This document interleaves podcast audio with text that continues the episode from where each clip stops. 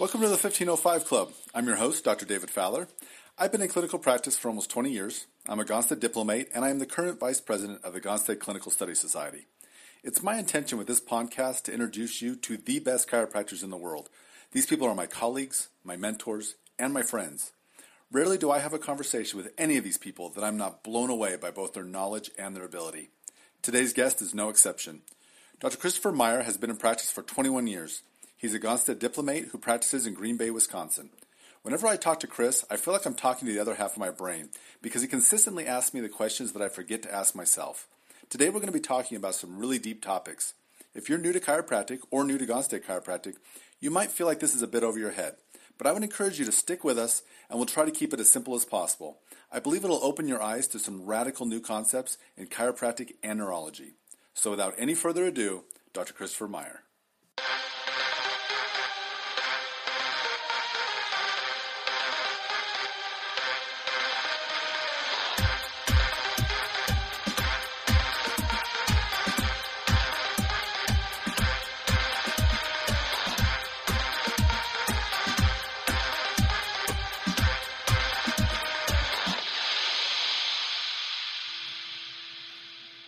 Dr. Meyer. Thank you for joining us today. Oh, good morning, David. Thanks for having me. I always like to start off with some questions uh, so that the people listening can get to know our guests a little bit better. So, to start off with, how did you get into chiropractic, and more specifically, how did you get into Gonstead chiropractic? Uh, I had the chance uh, when I was in college to uh, get care under Dr. Michael LaCourte, who had interned with Dr. Troxel out of Iowa. And uh, when I was in college, I slipped on some icy steps and uh, landed hard on my butt, hurt my neck, and uh, at the insistence of my brother, uh, went to a chiropractor for the first time, and I was the last person in my family to go to one. Uh, my opinion at that point was, what the hell's a chiropractor and why would I want to go to one? And he was just, just do it. And so I listened. Uh, I was rather stubborn, and uh, it went and changed my life, actually. So I'd had allergies every summer uh, for a number of years and been on antihistamines, antibiotics constantly. And after getting my neck adjusted, my allergies went away, and I had more energy. Uh, didn't get colds five, six times a winter like I had before, and just generally felt better than I had in, in many years. Uh, so then I, I remember I sat down with Dr. LaCourte one night uh, at the end of his day, and I had about 15 questions about chiropractic, and he gave me an hour and a half of his time and answered all my questions. And I said, okay, this is what I want to do. So I was uh, looking at going into international business and studying uh, Spanish, looked at maybe uh, you know, living in Spain someday.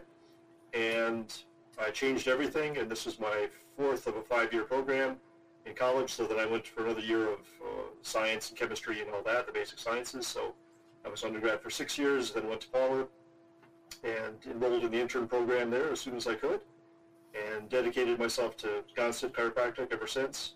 Uh, there was also a classmate of mine from high school, Dr. Uh, Brian Osterberg, who had graduated a year after me in high school, but had actually gone to Palmer a year ahead of me. So he's uh, a year uh, senior, and he had been part of the intern program as well, and he recruited me into that, and uh, the rest is history. So I've been doing Gonstead chiropractic for 21 years now. That's awesome. My uh, my next question was going to be uh, who were your mentors, but you kind of answered a lot of that. So since you did, I'm kind of curious since um since you had good training right from the beginning and you had good, solid, um, successful doctors all around you, and you had the Troxel program. Um, what were your first couple of years of practice like? Um, did you feel like you really hit the ground running and um, and it was pretty straightforward, or was it still a bit of a struggle for you to get started? I think I, uh, the technical skill, I, I knew that backwards and forwards. Uh, what I didn't know was probably the structural part of, of laying out an office, uh, you know, all the, the administrative tasks and such, uh, marketing and, and promotion and, and outreach and such. And of course, you know, you do the various uh, shows and, and talks and, and such. And, you know, practice grew. It took me about three years to get up to a, uh, you know, busy, which I guess is in some cases that's what it takes. But uh, yeah, and so for many years, yeah, busy. You know, uh, had, a, had a great little practice down on University Avenue. I had two little, how would I have? I had two rooms. One was my X-ray, And one was the room I adjusted patients in, and I had a common area that was the reception. I think we were 650 feet, I think, square feet, just a tiny little place. And then uh, uh, then I had to observe for I think 13 years, and then opened a place here in Bellevue, uh, I think seven years ago. And we've got a couple thousand square feet here now. Two full adjusting rooms with equipment and knee chests and idols. And, uh, X-ray room, and Dr. Robert Castile is in practice with me here as well, so he's got his own area. And, yeah, little rehab. Uh, trying to think. We're doing some work with uh, infrared light therapy. I like that. Um, but yeah, the, the main, you know, the meat and potatoes what we do is, is Gonstead adjusting. Yeah, that's interesting. I find that three year mark seems to be a common theme. It seems like no matter, I don't know, no matter how much training you do and how good you get in certain aspects, there's still like this three year curve. And students always ask me about that. I'm like, you know, your first milestone is the three year mark.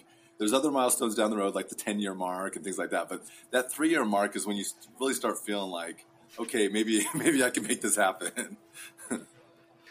yeah, it's uh, you know I've heard other people you know you can move to another part of the country and uh, you know it takes about that long to get yourself established and, and get to know Yeah. people. And, yeah, I yeah, don't even people, faster, right. but Yeah, even people who are established, if they up and move, it's still like about a three year curve. So I think that probably is a good benchmark for people to look at. so today we're going to talk about some stuff that um, I, I think is pretty heavy, heavy stuff, but I think it's pretty awesome. Uh, let's see, it was last, uh, I guess it was last April that you um, first you first told me about polyvagal theory, and even at the time I was like, I don't even know what those words mean. So it was kind of funny when I, I got the book to learn about it, and my wife saw me reading the book, and my wife, who's a pediatric dentist, so a doctor herself, saw the title on the book, and she's like, I don't even know what those words mean. so uh, it definitely seems to be pretty deep, the whole idea of polyvagal theory. So can you explain a little bit about what polyvagal theory is and who Dr. Stephen Porges is? Uh, sure. Uh, so I first came across it on a uh, it's an online forum for a, a different technique, and somebody mentioned, "Have you read uh, the book by Bessel van der Kolk called The Body Keeps the Score?" And he is an MD out of Boston who he was raised in Europe, um, but had worked with I think with Harvard University or one of the universities out there, and he had helped develop the DSM five, I think it was, diagnosis of uh, post-traumatic stress. And in the book, he this is kind of a revolutionary book in, in the field of mental health and trauma recovery. And he said that it seems that after 30, 40 years of working with talk it out therapy for trauma, that it was less effective than many body-based interventions. And he made a, a reference to polyvagal theory in this, and he, his statement was that um, you know massage, acupuncture, uh, theoretically you know chiropractic, although they didn't mention it uh, by name, um, things like Shakespeare, where you move the body, you know, where, you're acting, uh, a whole bunch of different things where the body is the center, seem to help people relieve and, and, and experience and, get rid of the effects of trauma physiologically much more effective than just sitting on a couch and talking. And he mentioned uh, Porges, and so then I got Porges' book, read that, and the, his concept of polyvagal theory is that when the body is in a, a trauma, an older, more reptilian part of the nervous system takes effect, and it's uh, a last-ditch survival mechanism that seems to mimic a reptilian response to danger, which is freeze, which inactivates the heart or slows the heart dramatically, slows breathing, so you have, uh, uh, I can't think of the Latin terms, but uh, bradycardia and, and, and dyspnea, and the body just kind of shuts down. And so it's the idea of, I think, of classically where you, you know, somebody'd see a, a mouse on the floor, you know, in the, in the movies and shoot, the woman would faint. Um, or in an animal kingdom, it's, it's like with the uh, lion catches the gazelle, it goes limp, and everybody says, oh, it's feigning death, when in fact it's like neurologically it's right next to death. It just basically shuts the organism down, and it seems to be a survival mechanism that if the lion doesn't eat it right away, it'll shake itself off. If the lion isn't paying attention, it'll run off, and in a short period of time, it's eating again.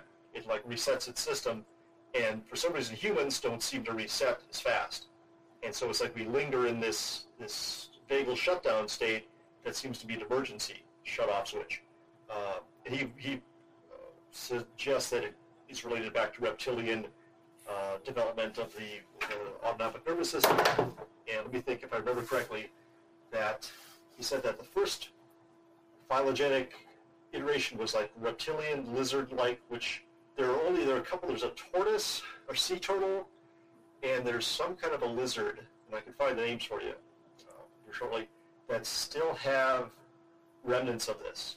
And so there is some evidence that this is the case, but um, if so, so the first you know uh, vertebrates had this system that was sort of like a uh, bulldozer, where it's either going or it's at very slow rate or it stops. It goes and, and it stops. And it seemed like like a reptile, reptile, these cold-blooded animals, they don't really have to respond quickly because there wasn't, uh, uh, the predators weren't faster. And then apparently what evolved was a, it's called a chromaffin cell, which is a cell that has affinity for chromium. That's where it got the name. And it's uh, able to produce uh, the catecholamines of uh, epinephrine, uh, uh, norepinephrine, and adrenaline. And what it does is these, these small packets of cells throughout the, the vertebrate body could produce bursts of, of uh, faster response. So increased metabolic rate, increased heart rate, increased oxygenation uh, demand. And then that coalesced into an adrenal gland, which you know mammals have. And then so you could have animals that were very slow going, and then you could have animals that could turn on the gas, kind of like the, the Roadrunner, you know, could take off. And that was the next development. And then he posits that the vagal nerve, which had been developed up to that point and was non-myelinated, then developed a branch of it that was myelinated, but that's dedicated to the area of the vagal above the diaphragm. So he talks about the vagal below the diaphragm and the vagal above the diaphragm having very different neurological effects. That the subdiaphragmatic is non-myelinated and very slow acting, and the one above is, is much more dynamic. And then he posits that this myelinated vagus made a connection with cranial nerve 9 and 11, so glossopharyngeal and accessory, or spinal accessory, accessory nerve, and as well as influence with cranial nerves 5 and 7, so uh, facial and trigeminal. And then they formed a, a greater evolutionary complexity, which was the mammalian uh, interpersonal relationship that involves facial expression movements. So basically, uh, mirror neurons in the face that can sense the emotional state of others and mirror it. So you can feel what other people are feeling by, by just seeing what's on their face, because you, your face mirrors that and you feel it yourself. Uh, facial expression, so you're the, you know, whatever it is, 20 odd muscles in the face that can produce like, you know, 8,000 or 20,000 different possible combinations.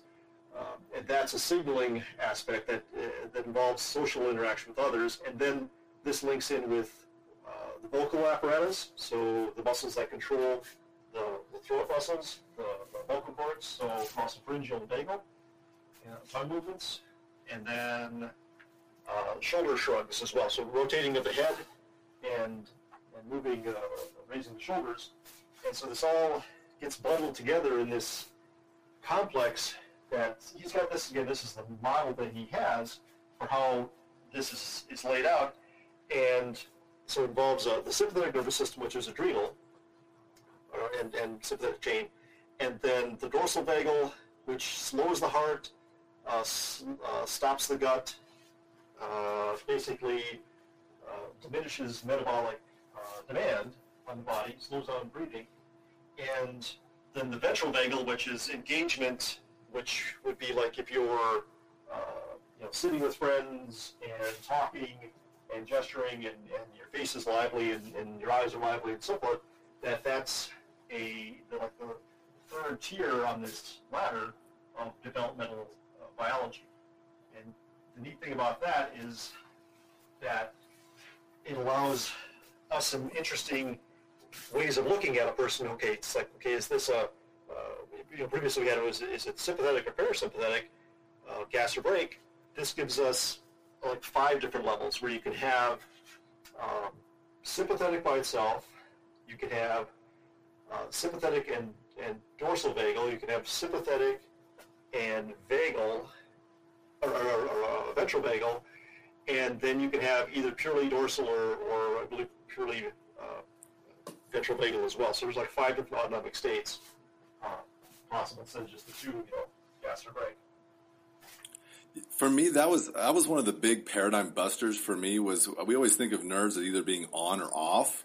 So to find out that there's these two portions, and that the on portion could be pedal to the metal, while the off portion is going on and off and on and off and on and off and functioning on a totally different rhythm, while the other part's still working. Like that whole concept is like we don't think of it like that. We think that it's either 100% like a light switch, it's on or it's off, and this clearly shows that the vagus does not work that way yeah, he talks about co-activation or, or monoactivation and, and varying degrees of that. Um, and so, yeah, one of the questions I have is, you know, why can the animal come out of that dorsal state engage the ventral, and we don't seem to be able to as well in, in some cases. And again, that yeah. might be, you know, be it, be it subluxation, be it other factors that diminish that. So. Yeah, I, actually, I think that's probably a good transition here because scientists come up with data, and they've done a great job of coming up with tons and tons and tons of data. But I found myself as I was reading through a book thinking, yeah, but how do I apply this? How do I apply? how do I apply any of this? Um, like, what does it really mean? Um, um, Porges is he's a, a, psychologist, but has a background in psychophysio- uh, psycho, yeah, psychophysiology research.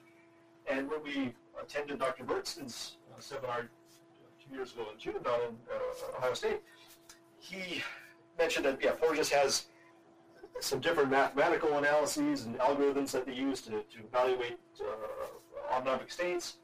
And I, I, I, literally asked him about polyvagal theory. He said he's he's I don't know what he what he has. He said, but he didn't.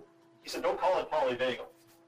And so there seems to be some some dispute within the, the field of is there enough evidence scientifically to, to support this? You know, there's there's the two different nuclei of origin in the brainstem, uh, the dorsal motor nucleus, nucleus accumbens, and oh shoot, I forget the other one. Uh, it's to me. But so there's there's two different output legs and one sensory input leg for the vagal, um, and so it, it anatomically can activate these two different systems at different times. It's able to do that. You know, it's like having a Christmas tree where different strings of lights can be activated at different times. You know, makes makes sense. Uh, I think it's probably more subtle than that even. Uh, but the evidence still seems to be lacking for some of the hardcore scientists to support this, you know, fully. But if you go into the field of mental health, the counselors and psychologists have seen this type of effect for, you know, decades, and they didn't weren't able to make sense of it clinically based on the old model of gas or brake. But this one seems to give them a better model of what's going on. So the mental health field, people who work with patients have latched onto this theory to a great degree, and, and I think they've given Porges some some celebrity in the in the field of research that maybe some of the researchers don't get, and maybe some jealousy there. Who knows? But it's just this the sense that it seems to make sense clinically more than it makes sense neuroanatomically. So it's mm-hmm. you know, in a lot of cases, even with the work that Dr. Gonstead, you know, you, you observe things in practice that you didn't necessarily understand anatomically, but we're starting to understand now. So hopefully it's it's something like that. So. Yeah, and I, I guess to take it back to kind of how you introduced me into this, here's a scenario, and we'll see what you think of this. But my scenario was, um, I guess you have the background of it. We were talking about a muscle that has to do that's involved in sleep apnea, and so you would ask me the innervation, and I just assumed that it was a branch of the of the trigeminal nerve because most of the muscles in the face are part are branches off the trigeminal. So I looked it up, and it turned out to actually be the vagus nerve, which was kind of odd. So then the theory comes up well, if the vagus and this polyvagal theory is affecting this muscle, that when it loses tension, or tone basically can block the airway and lead to sleep apnea. Could, would it be possible then, or um, would it be a hypothetical that people who suffer with PTSD might be more prone to sleep apnea? Because that would be an interesting finding. And is that kind of the idea of where this can become clinically relevant that we find connections with things that we might not normally connect together? Yeah, yeah, exactly. You know, I'm thinking, you know, some of the recurrent laryngeal nerve uh, work into the muscles of the upper airway. Uh, there's a book I'm reading right now where we're getting into that. Uh, so one of the one of the tests that I came across in my in some of the seminars I've taken on this is you look at the uvula in the back of the throat and the palatine arches, and you have the person say, ah, you know, drop their tongue down so it's flat, uh, so you can see the airway, and there should be symmetry in that musculature.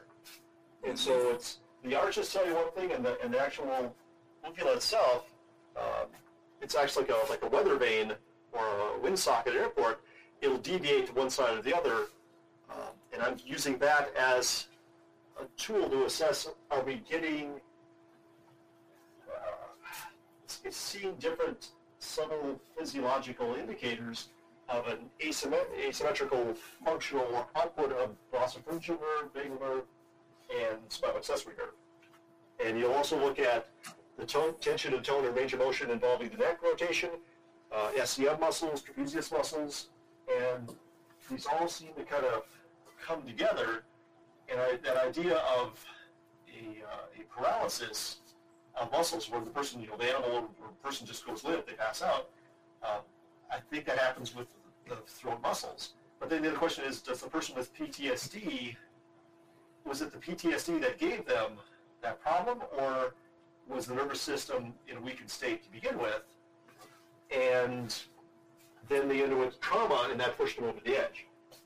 Because some of the work with with HRV and PTSD seems to be able to predict ahead of time before somebody goes overseas for military service whether they'll be susceptible to PTSD. And people with a, with a lower level of heart rate variability or a lower level of vagal uh, regulation of the heart seem to be more susceptible to PTSD. Apparently, Even if they don't go overseas, even if they're uh, in a training accident, you know, on base and never went overseas, they can still suffer from PTSD to a greater extent than somebody who's got a more dynamic functional nervous system.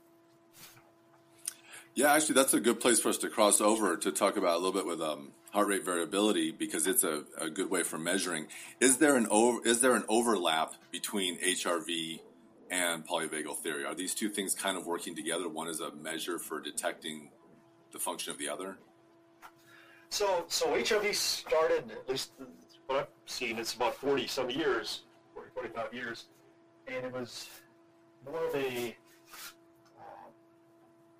an analysis tool for measuring that um, the motor leg of the vagal response to the heart, and then they started. It, it was it was something that they could test with uh, EKG, so it became a, a, a biometric of the, of the body that they could measure. Then they started over time to realize, okay, this is associated with uh, with emotional states, uh, with, with uh, if you're lying, you know, so, so basically detection of deception. Uh, Department of Defense has a lot of interest in that.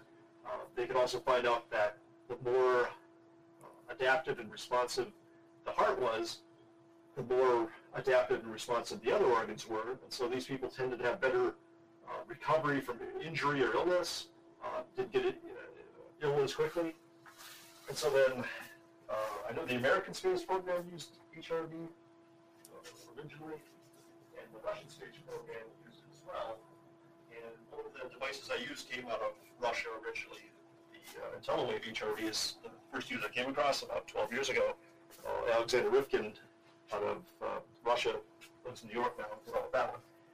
And see, they apparently NASA would use HRV to screen uh, astronauts to see if they have a likelihood of falling ill in the next you know couple weeks while they're going to be in space. And if you had you know three candidates with you know equal credentials, whoever had the highest HRV values would be the one that was cleared to fly because the odds were that they were of the three least likely to get sick because their nervous system and, and organs were the most adaptive. Uh, so there's that. I'm trying to think. Uh. Where were we here? HRV.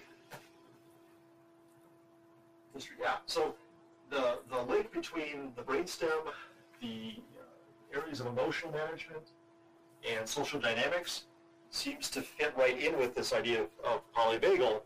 Um, but it's it's hard to find anybody that's combined HRV and polyvagal theory together fully. Uh, where, where Porges first came across the idea of this was he was giving a presentation at a pediatrics conference, and in his experience, was it was it was, it was wasn't a pediatrician, but a pediatrician came to him afterwards, and uh, his assertion in the conference where he, where he presented was that greater vagal tone is always good. And the pediatrician who worked with neonates came in and he said, no, if, if we have the you know, heart monitor on and, and, and the HRV levels get too high, uh, what'll happen is it'll slow their heart down, it'll, it'll slow their breathing, and these you know, infants that are, that are premature will nearly die. And so we came up with the idea that in a neonate, the last part of the vagal nervous system develop is the, the myelinated part. And so the unmyelinated dominates when you're, if you're born at, you know, 12 weeks premature.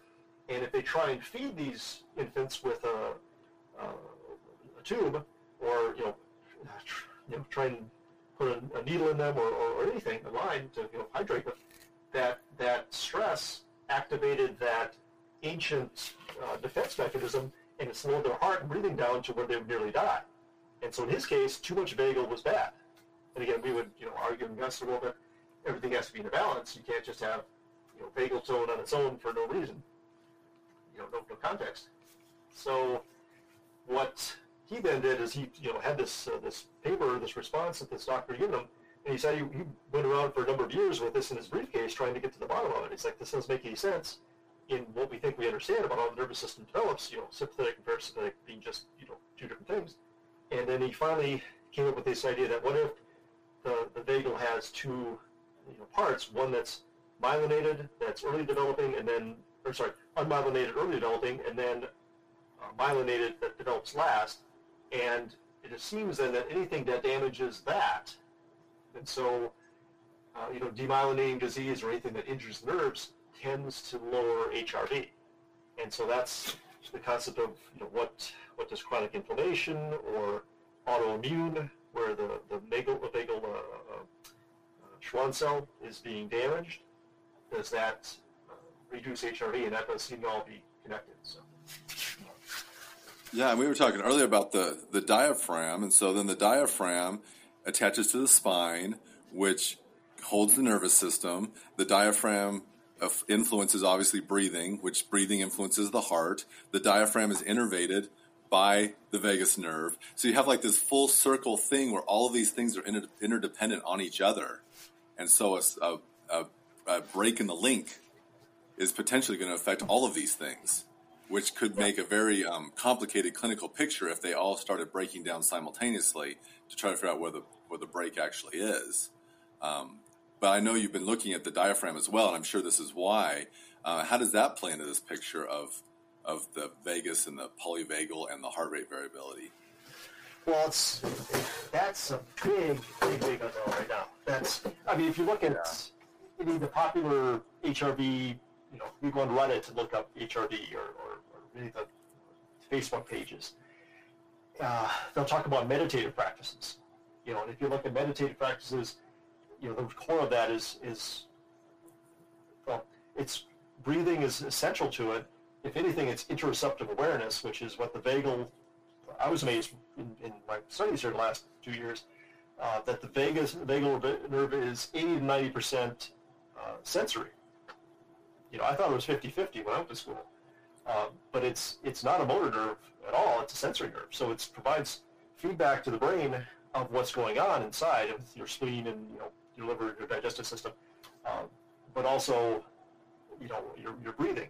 And so I think that any meditative practice where you have to control the breathing, again, the, the afferent efferent pathway, uh, the Sage cycle of, of, practice in a sense, um, breathing seems to correlate with this. And then you get into some of the other interesting stuff with, with diaphragm related to emotional expression and um, yeah, yes, there's and and even if it's um, dysfunctional or atrophied, or a person that's a chest breather versus a, a, belly breather, that'll have different effects. And then you get into capnometry and you know uh, CO2 levels and, and, and uh, vasospasm, you know, and then work that that has on, on other areas of the body.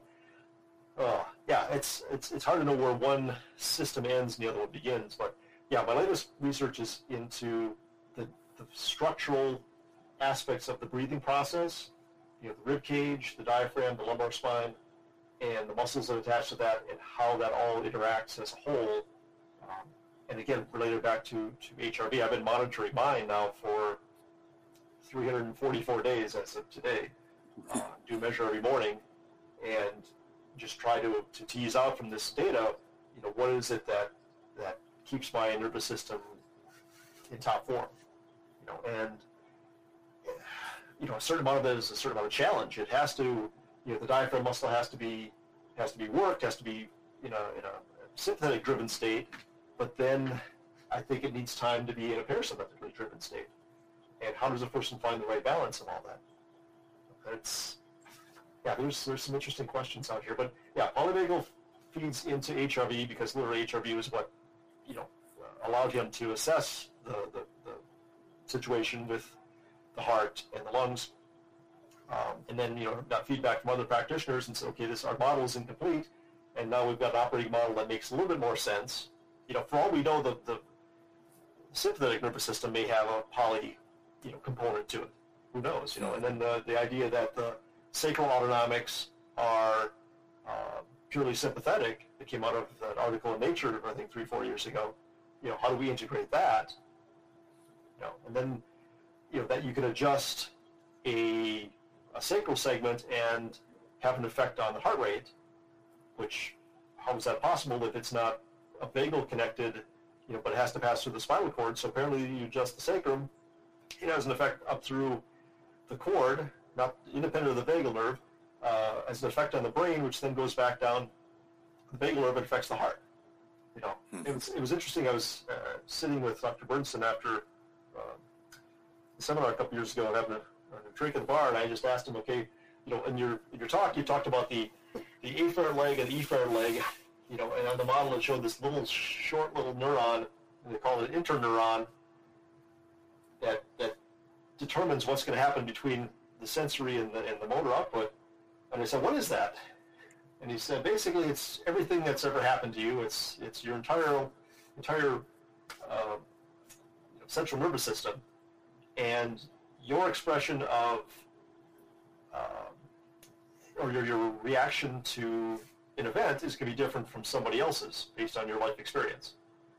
So, you know, if you take one person and you put some sticks on their feet and you push them down the side of a mountain, you know, you, will think you're trying to kill them and another person that's you know uh, a skier, well, that's not even a bad enough run. You know, I want a, a steeper run. You know, you know, two people, uh, uh, uh know, lightning bolt strikes. One person's going to grab their you know camera and run you know into the pickup and go chase a tornado, and the other person's heading for the basement. You know, and so what's you know why does one person react differently than the other? You know, is it genetic? Is it endocrine? Is it developmental? You know, I don't know. I don't know, but you know, we're starting to see that there are certain systems within the nervous system that seem to get locked into a loop.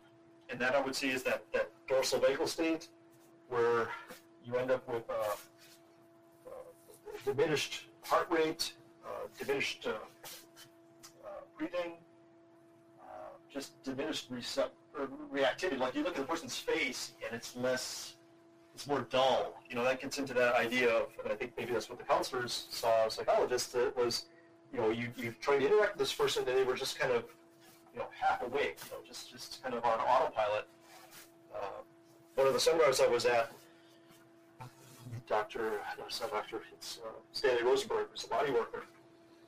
Uh, I think he, he may have been osteopathically trained in Europe as well. I'm trying to think of his background, but he mentioned about the, the facial expression, the movement, and he said it in his book that at one time he was working with uh, a client doing doing massaging body work with them. I think it was Rolfing as well. And the guy got done with whatever hour long massage, and it was so relaxed, quote unquote, that he couldn't get off the table. And so he let the guy lay there for another half hour until his next client was coming, and he you know, kind of roused the guy. And in, and the fellow you know drove home. He said I had to stop three times on the way home, you know, because I was so tired. And he said, looking at it now, he said it's it's not that I relaxed the guy. He said what I did is I engaged his dorsal vagal nervous system to where it shut down on him, and it took everything he had adrenaline-wise to, to just you know, put one foot in front of another. And before before polyvagal theory, he said this didn't make any sense. He said afterwards, it's like, okay, what I did is I, I needed to to not stimulate that part of the, of the nervous system. I needed to work on balancing of them out. You know, that's what he's teaching now is, is a way of doing that with just you know, body work methods. Um, but yeah, that you can have a person be too relaxed. So that's you can have too much dorsal vagal, and this fits into this the concept of the ACEs study, which is the Adverse Childhood Experiences, or ACE. And I came across that, let's see, back in March of last year, well, March of this year, at uh, the University of Wisconsin had a, a lecture that they broadcast on television. It was a, a, a pediatric developmental specialist out of the UW. And they talked about that there are 10 bad things that can happen to, to children well, between the ages of birth and age 18. And it was like, you know, physical abuse, sexual abuse, uh, neglect, mother treated violently, you know, household member uh, in jail, you know, a bunch of things. And the more of these that people had, the more negative health outcomes they had. And so polyvagal theory might make a, an explanation of this that if that dorsal vagal system gets triggered and, and becomes more easily uh, reactivated, it's kind of like a stream, you know, digging a, a path in the earth, and then the more the water falls, the more it's, you know, that path gets, gets dug in. That these people had more digestive problems, more immune problems, more cancer, more heart disease, uh, more suicide attempts.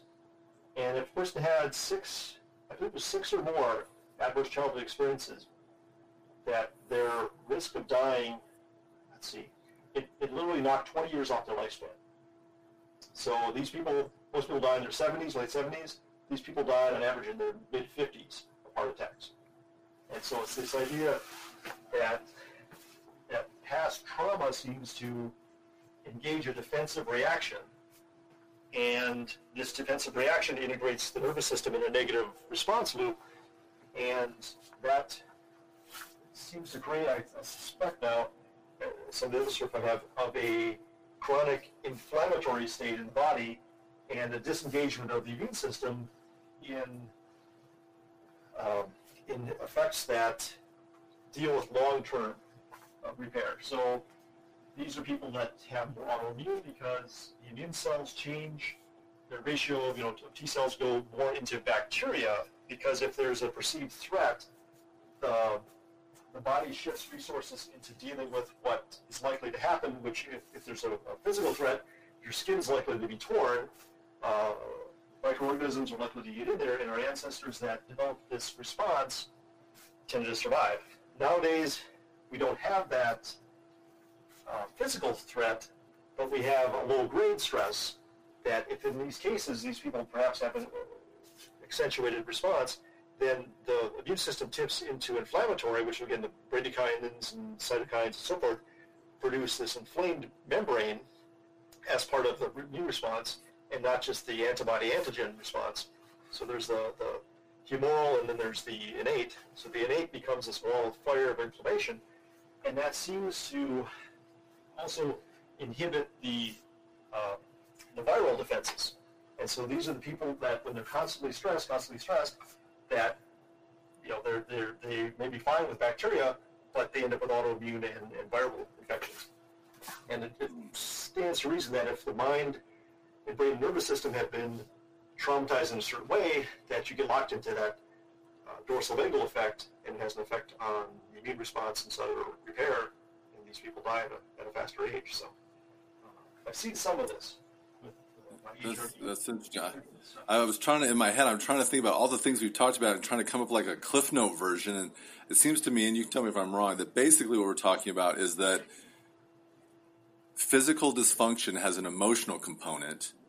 Um, that emotional component is probably, well, I guess how you respond to stress. Well, I guess okay. So it's a it's like an adaptability thing, and people are either well adapted or maladaptive, and how you adapt might be as important to your health as even your diet and your level of activity. Is that about right? Yeah, yeah. I would I would say there's evidence that that's a primary. Yeah, that you're. You look at some of the work with uh, uh, placebo studies, and that there are placebo responders and, and non-responders, and there seems to be a genetic and, and endocrine pattern that, that some people have that they respond better to human kindness and you know other ones don't seem to have that effect. And so a lot of therapeutic interventions may have this you know uh, involved as well. And so, but yeah, the question is you know why does one person react uh, to a situation with threat, and then if that threat threshold is high enough, does it then leave a you know a scar in a sense in the neural neural memory? You know, is that is that all based back on subluxation? You know, is this person that okay, you, you injured your head or your, your neck and, and affected your vagal nerve when you were young, and then you're more sensitive, more susceptible to this. So maybe that you know adjusting when you're when you're young is more powerful than we thought, because it may prevent you know some of this neural fragility or you know lack of, of ability to to you know shake it off. You know, some people, you know, bad things happen to them and they can, you know, just just take in stride, and other people can't. You know, and, and again, the, the mental health field is looking at it, you know, from okay, how do we counsel this person? You know, and, and even us, we're trying to fix broken people. You know, it's not just in the in the spine; it's in you know the it's in the immune system, it's in you know other areas. You know, how do we take this all into account? So I don't know. It's it's yeah, it's, it's, it's a tough nut to crack. But hopefully, well, and, we, and then there's you know, the uh, a better model. What's up? Yeah, well, there's the response that we often get, like, um, and it's usually like an upper cervical adjustment where you adjust the patient, and then they'll start crying, and as they're crying, they'll tell you, "I don't even know why I'm crying," yeah, and yeah. that response doesn't make a lot of sense, except with polyvagal theory. Now it suddenly does. Yeah, you know, if you, if you bring the body back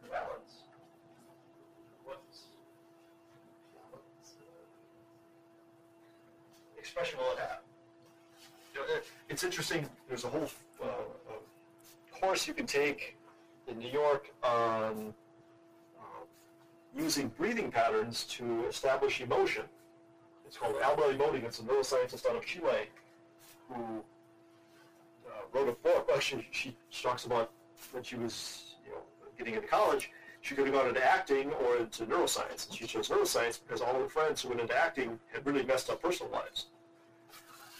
And she said, okay, I, there's something that's happening to these people. I don't know, know what it is. I don't want to, you know, risk it. And so she went the, the conservative route. And then when she retired, she got back into acting, and she said, oh, okay, now I understand what's going on, is that some people can get into a role, uh, I think it's, uh, I can't think of the, uh, Polish, uh, method acting, Kurt Kowalski or something, who developed method acting, which is to bring on, on tears, you think about your dog getting run over or your grandmother dying or you know something really bad, and to elicit a, a physiological response in your body for your art, you traumatize yourself over and over. And that may explain why, like Heath Ledger, you know, got into the role of the Joker so well that he couldn't get back out of it and started you know, taking you know, drugs to try and sleep and overdosed on it. Is I you know, understood happened to him. And so she uses breathing patterns. And she said there's six different types of breathing where you engage the diaphragm consciously with your mind, kind of like meditative practice.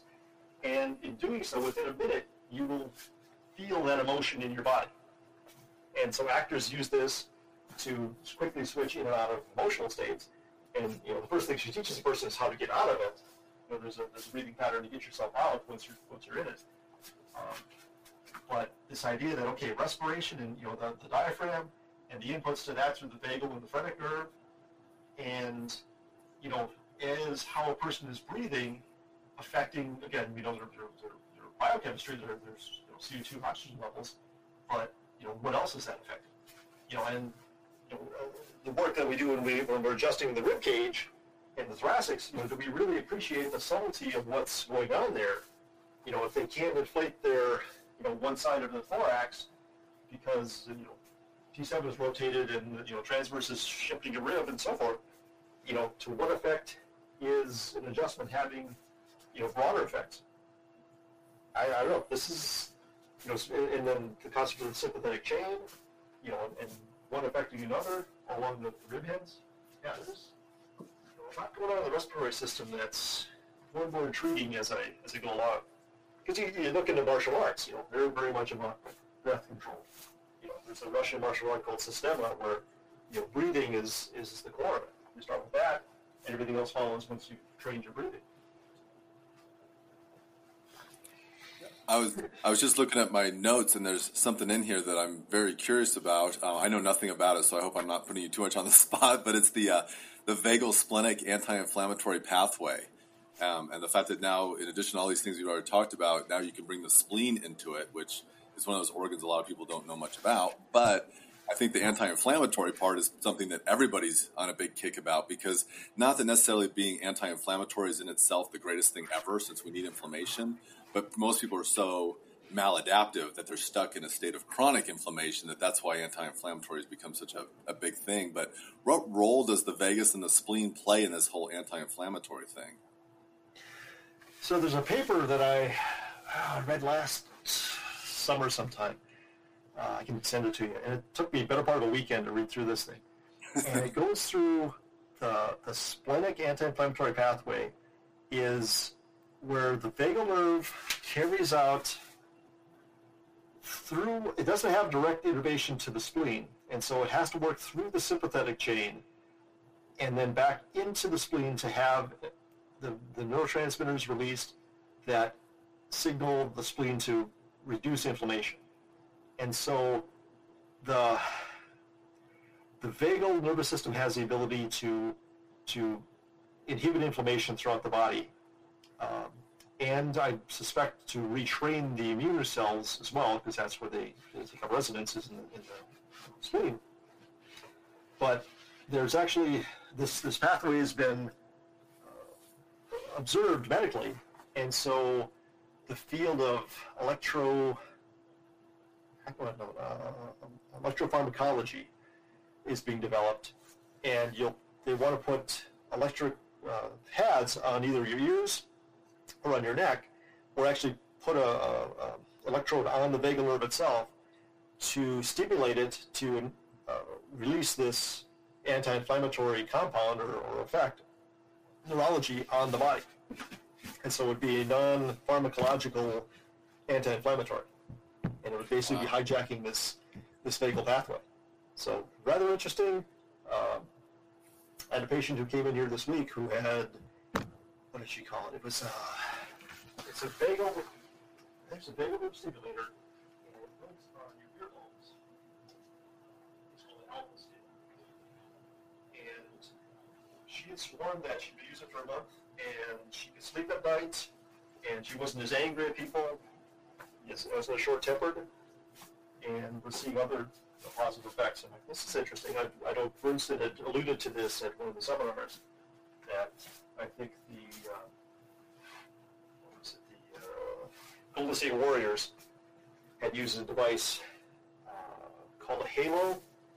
Halo Sport, I think it is. It's a it's a brain stimulating device that sends a low grade current through the through the brain in a way that's uh, enhances neuroplasticity. So the ability to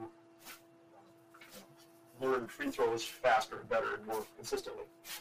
So there's there's some interesting you know, future fields, and again, there's you know a branch of medicine that's going you know full bore into this, you know, trying to stimulate the, the vagal nerve and the nervous system in specific ways. It's like, you know, we uh, we've been doing this for a, for a century, so you know, how can we be more precise and more exact and more uh, analytic in our in our approach, and you know measure it before, measure it after. So that's you know my hope with HRV is to use it more with my patients to observe what effect does the adjustment have, and how can we fine tune that in a way that, that brings these people back into more adaptive, you know, dynamic states.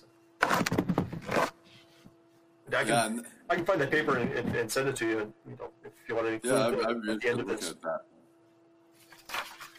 Yeah, that kind of brings me to a good like summary of all of this because we've talked about a lot of detailed things in a lot of different areas, even though they are interconnected. So, on a practical level, when you're seeing patients, how are you? I people may not know that you have a thing for measuring HRV on your patients, but how are you? How are you taking um, the information you're getting? What other methods of, of bio information are you getting, and how are you using this to actually try to accentuate the adjustment and help your patients? And what kind of results are you seeing from that? So, yeah, I've been using the uh, Intellewave out of uh, New York. Uh, it's uh, Alexander Riftine's device. I've had that for I think 12 years, and I, it takes about five minutes to run a test with that. So what I'll do is it's part of my initial exam and then re-exams, and we'll try and you know, get it as, as consistent as we can. A person shouldn't eat for two hours before. Um, you, know, you kind of get a history of what drugs they're taking and so forth that may have an influence on this. And the first one is baseline, see where they're at. It gives a bunch of different metrics of, of sympathetic versus parasympathetic level, you know, heart rate, and, and, a bunch of other mathematical analyses of it. And then I'll do it at, at re-exams. Occasionally I'll do it uh, pre and post adjustment if I find particularly upper cervical. I've had some other some really neat cases where um, like concussion, you know, the person we have you know stand, their balance is lousy, we have them try and you know, do math in their head or you know come up with as many words that start with the letter F in a minute. You know, this one uh, teen, she could do, you know, she came up with like two words and couldn't do math or anything, and found a, a nasty C1, so uh, adjusted that, and I did the HRV pre and post on her. It was night and day difference. So you could see when there was an acute injury affecting the vagal output and, and, I think the brain and brainstem as well, uh, it, it showed itself night and day difference in the HRV before and after. So, so that's exciting. What's more difficult, I think, is some of the, the older folks, when you come in, and, and the, the HRV score should look like a picket fence. Uh, the heart, it's, what you do is you're measuring the interval between heartbeats, and that's set by the, the vagal nerve. So the, the, heart by itself would beat about 105 beats a minute, given its, you know, its, its own internal conduction system. And the only reason it doesn't do that is the vagal nerve is always acting as a brake. So this is, you know, healthy vagal brake uh, versus you know, unhealthy uh, dorsal vagal. But so that, that heart dynamic should be happening in everybody, and you get some of the older folks in here, and you look at their their readout, and it should look like the fence up and down, up and down, and they're just flat. And so to me right now, the challenge is to figure out how do we bring back, you know, that dynamic pattern that the, the, the, the conductor in the brainstem should be sending the signal to the heart and the heart should send it back up. And some part of that loop is, is damaged. And so uh, in the last week or so, I've started using Dr. Perry Chin's that, that iHeart pulse wave velocity measurement. Mm-hmm. Looking at, at perhaps you know an inflammatory state in the body is at play here. Um, you know, a lot of these people have metabolic syndrome, you know, they're, they're dyslipidemia, and blood pressure's high, and got, you know, 40, 50 pounds more than they should. And it's like, okay, is this a, more of a metabolic issue that you have to try and fix that? You know, if they're willing, I don't know, you know, then you get into, okay, what, what room does the sympathetic have? You know, some would argue that uh, if you don't engage the sympathetic, you know, to a, to a high degree periodically, that it gets kind of, it, it kind of tricks the mind into seeing, perceiving threats when its heart rate is elevated just a little bit, then they go into that kind of a you know, dorsal vagal state. And if the person does exercise where you really get the, the sympathetic and get the heart rate up in a controlled fashion, where they realize, okay, I can have my heart racing and it's not a fearful situation, I'm in control of it, does that, in a sense, reset the system and then they're not as easily uh, agitated by little things. And that's another thing I'm kind of playing with right now is that may be one of the benefits of exercise, you know, above and beyond, you know, all the others, is is you know firing up the sympathetic, you know, in a controlled fashion, and then it back down again. Where's the carbon out of?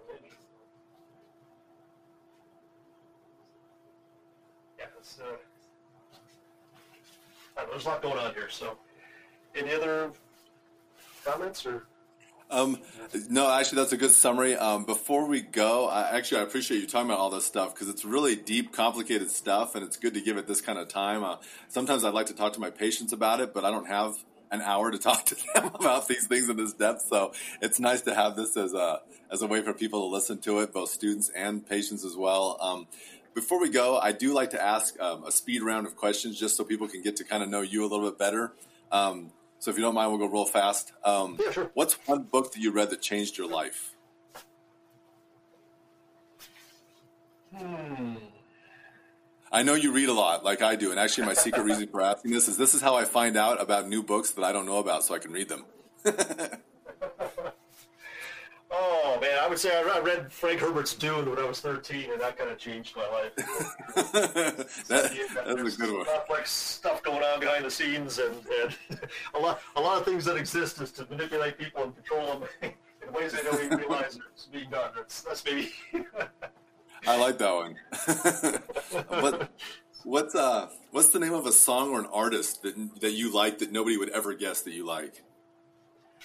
Oh, Chad Shabilsky. You probably couldn't even pronounce his name if you saw it, but he's uh, uh, musician and he's playing. He played at our, our wedding. He's going to be playing at my 50th uh, birthday party here coming up in January. And uh, I love polka music, and I can get out there and, and give it. I, I wore my heart rate monitor um, uh, while doing that and take some really great data because you can get your heart rate up to 185 beats a minute. No worry. But, uh, that's, that's something else I didn't I didn't mention earlier on is the, the uh, tool that I use to to uh, measure myself. Uh, I use the HRV in the office, but I also use Elite HRV uh, daily uh, on myself, and I'm generally wearing a belt at any given time and taking data and just see okay what improves my adaptability and what reduces it. So. Cool. So, um, generally speaking, are you an early bird or a night owl? Before I got married, I was a night owl. Now that I'm married, I've become more of an early bird. My wife's an early bird. Usually, one wins out over the other. Yeah. um, what is What's your favorite movie of all time? I think one what comes to mind is What About Bob? With uh, That's my wife's too. That's great. it's, it's, you gotta get a laugh once in a while. Yeah. and uh, and finally, the most Gonstead question of all: What kind of scope do you use? Uh, I, I have uh, I think four Delta T's, and Okay. uh, uh, two of which are working fine, and the other ones I gotta repair. So. It's cool. I, ju- I just got a Delta T and started using it. I, I love it. That's great. Yeah, that's that's what I've used for, for 20 years. I love them too. So. Well, awesome. Well, thank you so much for joining us. We really appreciate it. Oh, thank you. And, and if I can be of any help, you know, let me know. Uh, people can contact me. And uh, if you think we need to do a, a, a primer or a, or a basic intro to this uh, sometime, we can do that too. I may have gone more into the really advanced stuff and not done the real basics of, of HRV. But All right. That sounds great. All right. Thank you so much. okay, thank you, David. I'd like to thank Dr. Meyer for joining me today. I hope today's conversation helped you to have a bigger vision of what chiropractic is and what it should be. If you'd like to know more from Dr. Meyer, you can reach him at cjmchiro, that's C-J-M-C-H-I-R-O, at AOL.com. Or you can reach me at the 1505 Club, E THE1505CLUB at gmail.com. If you're a chiropractic student, I'd like to encourage you to come to the Gonstead Extravaganza in Mount Horeb, Wisconsin, April 25th and 26th. I'll be there as well as all of the guests that you're going to hear on this podcast. It's your best opportunity to learn what Gonstead chiropractic really is and to speak personally with Gonstead doctors who have had long and illustrious careers in this profession because of Gonstead. To learn more or to register, you can go to www.gonstead.com. Thank you for joining me in this conversation today, and I look forward to meeting with you again next week. Have a great week. See you next time.